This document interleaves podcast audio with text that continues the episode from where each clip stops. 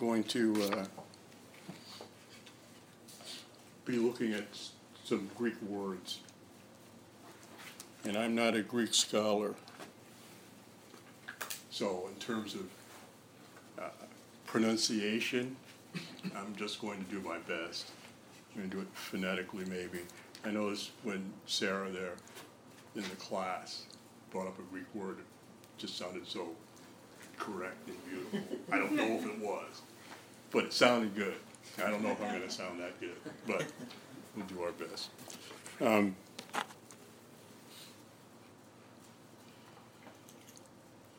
just bear with me a minute here. Okay. Through this whole service this morning and through uh, the class this morning, what have we used to communicate with, with, with each other? When we're singing hymns, the discussion in class, we used words. Okay? Words, not the only way we communicate, but it's the main way we as, as human beings communicate. Uh, spoken words, written words. And words can be uh, used in many different ways. I think of the, the, the spiritual song there, angry words, we'll let them never. Because sometimes words can be harsh. Sometimes words can be kind, soothing. Also, words can be taken out of context. Richard mentioned when he, during the communion, about the, the, la- the woman who gave a small amount of, of funds. And he, and he said something to the effect that I've used this out of context, and others have too. So words can be taken out of context. They can you, you might mean one thing, and it might come across as something totally different. They can be misinterpreted, and they can be misunderstood. For instance, both the British and the American people use a form of English, and there's other countries too, Australia. But there are certain words that the British use uh, that have a different meaning here in the States. Okay? I remember there was one word that, uh, that we use that in England, it's a, it's a vulgarity. And I really didn't even know that until a movie came out, which I'm not going to get into, but a movie came out, they used that word, it was kind of, kind of like winking, like winking their eye about it. But in, in, in Britain, it was, it was a British movie as well. But in Britain, it was a vulgarity. Here, it's not. So words have different shades of meaning. Sometimes they can be insightful. Sometimes they can be confusing. Okay. Take, for example, the word word. Okay? Uh, in Holy Scripture, the word word means the revealed word of God. Okay? Um, the word word describes Holy Scripture. Okay? The word word in Greek, I think most of us know, is logos. Or logos, logos in Greek. And it has different shades of meaning uh, in English. It can mean an expression of thought. It can embody a concept or an idea. Logos can be a statement or a saying. The different shades of meaning. Uh, in John, the first chapter, verses 1 through 18, uh, the Logos is the title that's given to God's Son. And I want to read that. In the beginning was the Word, or Logos. And the Word was with God, and the Word was God. He was in the beginning with God. All things were made through him. Without him, not anything made that was made. In him was life, and the life was the light of men. The light shines in darkness, and the darkness has not overcome it. There was a man sent from God, whose name was John. He came as a witness to bear witness about the light, and all might believe through him. He was not the light, but he came to bear witness about the light, the true light which gives light to everyone coming into the world. He was in the world, and the world was made through him, yet the world did not know him. He came to his own, and his own people did not receive him. But to all who did receive him, who believed in his name, he gave the right to become children of God, who were born not of blood, nor of the will of the flesh, nor of the will of man, but of God. And the Word became flesh and dwelt among us. And we have seen his glory, glory as the Son, only Son of the Father, full of grace and truth. John bore witness about him and cried out, For this is he of whom I said, He comes after me, ranks before me, because he was before me. And from his fullness we have received grace upon grace.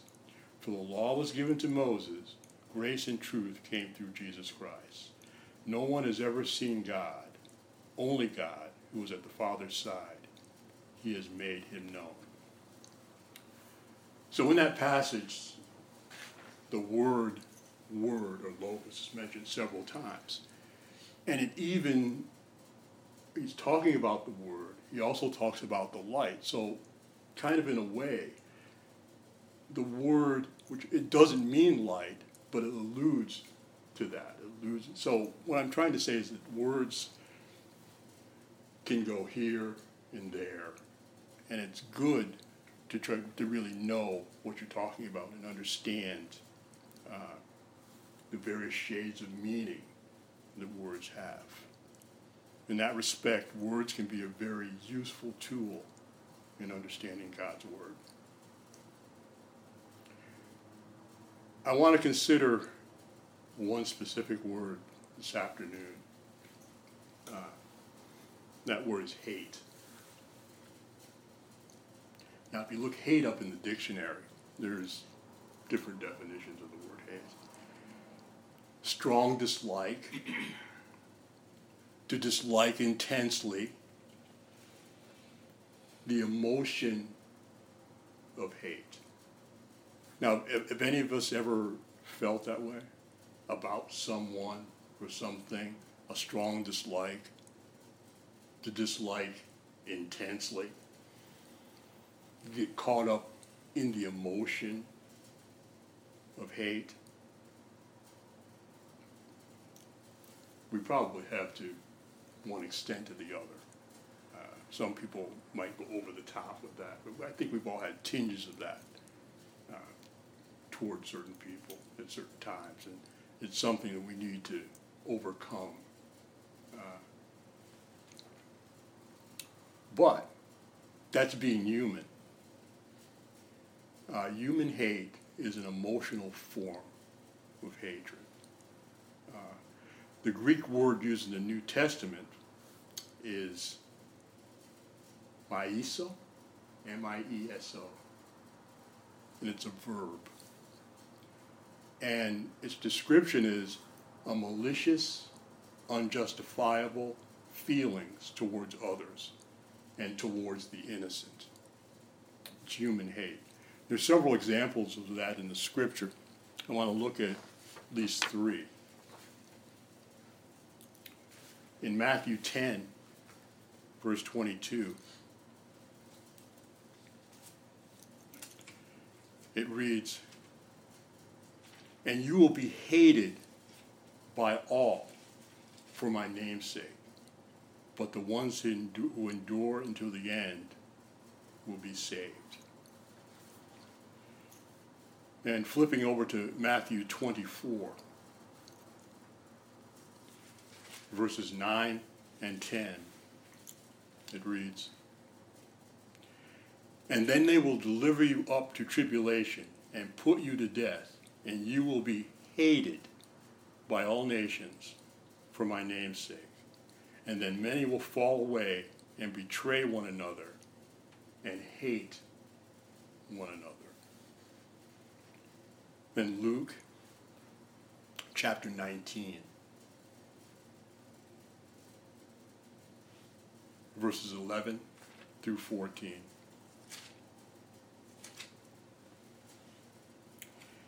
And as they heard these things, he proceeded to tell a parable because he was near Jerusalem and because they supposed that the kingdom of God was to appear immediately. He said, Therefore, a nobleman went into a far country to receive for himself a kingdom and then return. Calling ten of his servants, he gave them ten minas and said to them, Engage in business until I come. But his citizens hated him and sent a delegation after him, saying, We do not want this man to reign over us. So, as you can see, hate, human hate, is a hatred directed towards other human beings. It's a kind of an emotional hate based on human judgment towards others. Okay, sometimes what you dislike might be in a way justified, but sometimes it might not be justified at all. It's just the way you feel, it's your own personal feelings about things. This is maiso. But maiso has another shade of meaning as well. Maiso also describes the right feeling of aversion to what is evil. Okay. That's not a negative. There's a couple examples of this in Romans uh, 7, chapter 15. It reads, For I do not understand my actions, for I do not know what I want, but I do the very thing that I hate. And that's Paul. Speaking about uh, not wanting to do something, but still sometimes he does it. What he does is against God and what God wants, and he hates that. So that's that right feeling of aversion towards what is not right. And also in Jude, uh, verse 23.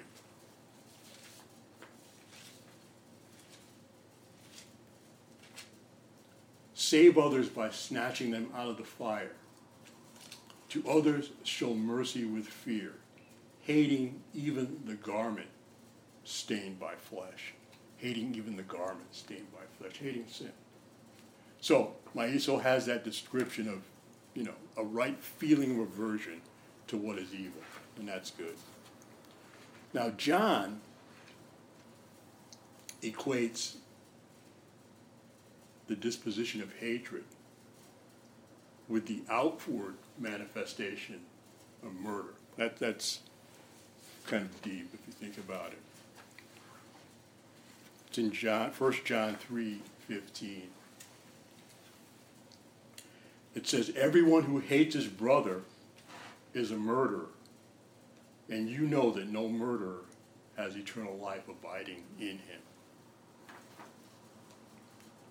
So that's hatred, inner hatred, manifesting itself in the physical act of murder. So human hatred is an emotional thing. Sometimes it can be based on good justification, but most of the time it's negative. It's our, it comes from our own personal inner feelings our own personal judgments. Okay, that we've seen here. Now I want to look at another Greek word. This is an adjective. It's stugetos, S T U G E T O S. And in English, it means hateful. Okay? And in Titus 3, verse 3, it says, For we ourselves were once foolish, disobedient, led astray, slaves to various passions, pleasures, passing our days in malice and envy, hated by others, and hating one another.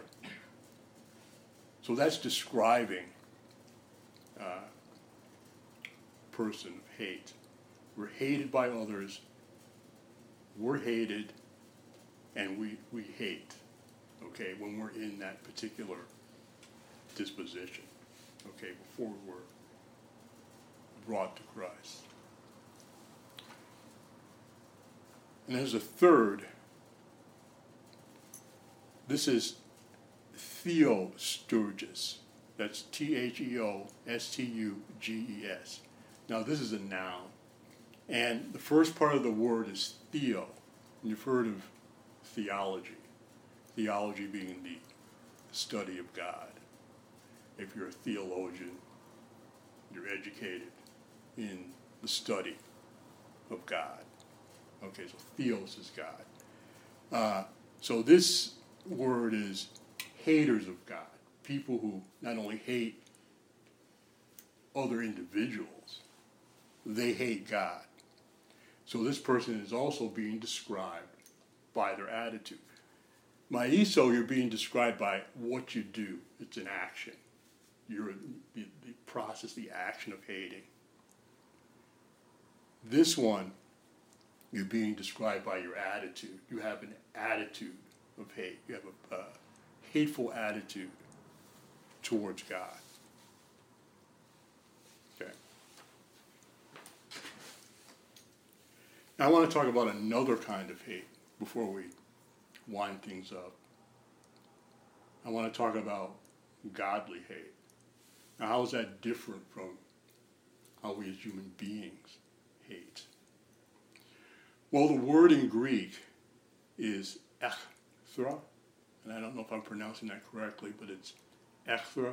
It's E C H T R A. Echthra. Sounds good. So it sounds like really, I don't know my pronunciations. Um, the English word is enmity. Enmity. Okay? I want to turn to Genesis chapter 3, verses 14 and 15. Then the Lord God said to the serpent, Because you have done this, cursed are you above all livestock and above all beasts of the field. On your belly you shall go, and dust you shall eat all the days of your life. I will put enmity between you and the woman, and between your offspring and her offspring. He shall bruise your head, and you shall bruise his heel. Now, in Scripture, in the New Testament, enmity is described as something to be avoided. It's also described as something that is impossible to bring into a friendly accord with. If you're enmity with something, you, it's hard to be reconciled with it. You can't be reconciled with it. It's also marked by features that oppose constructive treatment or development. When I read that, to me, I think about the hardening of the heart. When the scriptures say, well, God hardened this one's heart. Okay, to me that's marked by features that oppose constructive treatment or development. A stubbornness that you're resisting, and, and, and, and so God let you go to your own devices. Okay. Enmity also is described as hostility, hostile towards. Okay. So when we're talking about man and we're talking about God and hostility, okay, usually it's the human being who is hostile to God, okay, by his actions, okay. Godly hate or enmity, God turns from that, okay. He doesn't embrace it, okay. But the hostility, the action of hostility and hating, is usually us, our actions. Okay? We want to turn to Romans uh, chapter 8, verse 7.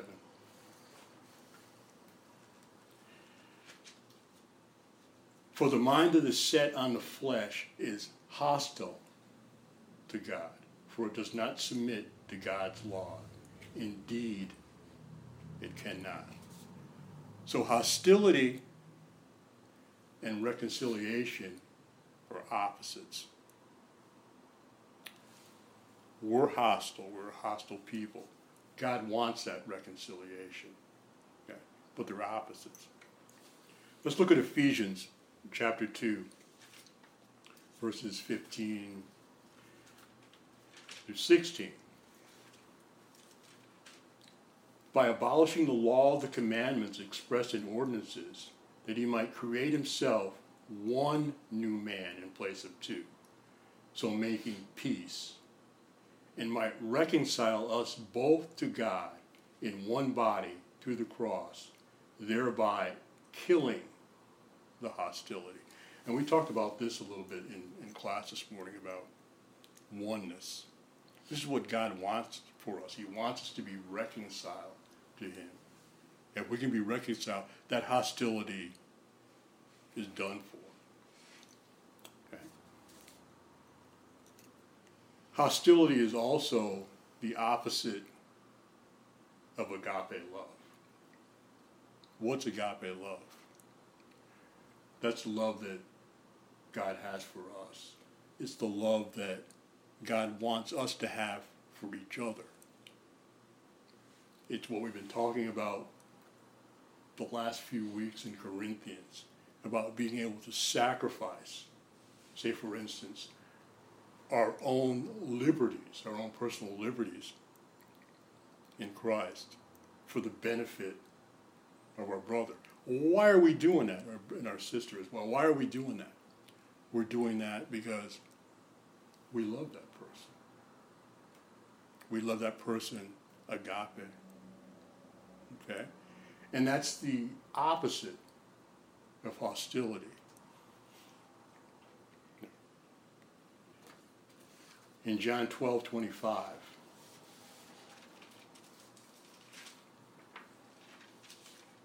whoever loves his life loses it, and whoever hates his life in this world will keep it for eternal life.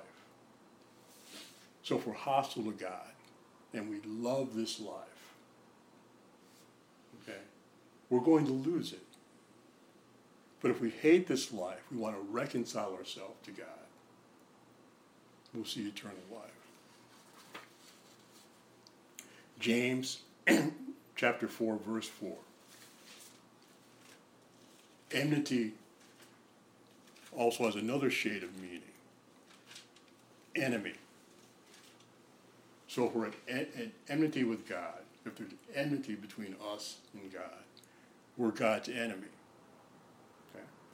So in James, it reads, James 4 4, You adulterous people, do you not know that friendship with the world is enmity with God? Therefore, whoever wishes to be a friend of the world makes himself an enemy of God. We're talking about that a little bit in class today as well. And, and James pointed it out that you can't serve two masters. If you're a friend with the world, you're an enemy of God. There's enmity between you and God. Galatians 5:20 says that enmity is the work of the flesh. And this is some this is part of the scripture that, that James read this morning before we started service. in 520 it says, you know, it, it's listing the works of the flesh idolatry, sorcery, enmity, strife, jealousy, fits of anger, rivalries, dissensions, deci- divisions. Okay. This is against God. It's the opposite of agape love. It's the opposite of what God wants. But you notice a lot of these, all of the things, with, the exception of maybe idolatry, strife, jealousy, fits of anger, rivalries, dissensions, di- di- divisions, they can all lead to that human kind of hate, where you're hating somebody. Okay? That emotional buildup, where you just, I hate you. You know.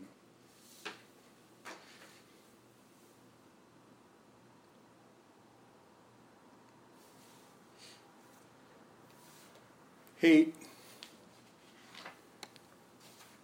and I'm talking about opposites here. So I want to continue reading in Galatians because even though you talk about works of the flesh, the opposites of works of the flesh are fruits of the Spirit. So you have a man on one side putting enmity between himself and God. And God wants that reconciliation. So you have the works of the flesh on one side, you have the fruits of the Spirit on the other side. What are the fruits of the Spirit? James read this earlier as well. The fruit of the Spirit is love, joy, peace, patience, kindness, goodness, faithfulness, gentleness, self control. Okay? The opposite of uh, strife, jealousy, fits of anger, rivalries, dissension. Okay? It's pretty clear. So you have enmity, which describes godly hate. Enmity is the opposite of agape love. God turns away from our hostility, but He embraces reconciliation.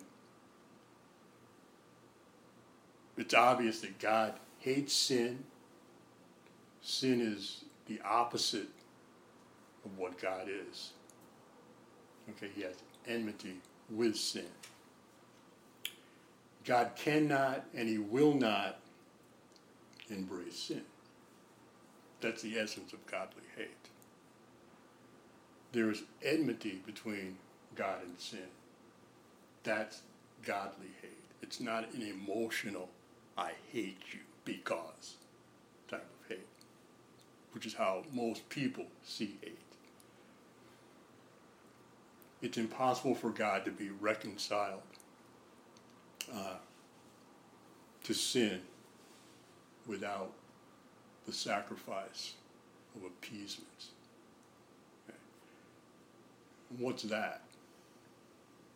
To appease is to make peace with. So peace has to be made between us and God, the sinful us and the perfect God. The Greek word for appeasement is katastello, K A T A S T E L L O. And it's translated to to quiet. To quiet. I think when I think of that, I think of maybe a dog. Seen a dog who just when he sees you coming, he's just hostile towards you and barking and showing his teeth. And some people just have a way of with animals, and they can quiet a dog. This is what appeasement is. Um, and Jesus Christ became our appeasement. He reconciled us with God. And by doing that, he removed that enmity, that godly hate that's separating us.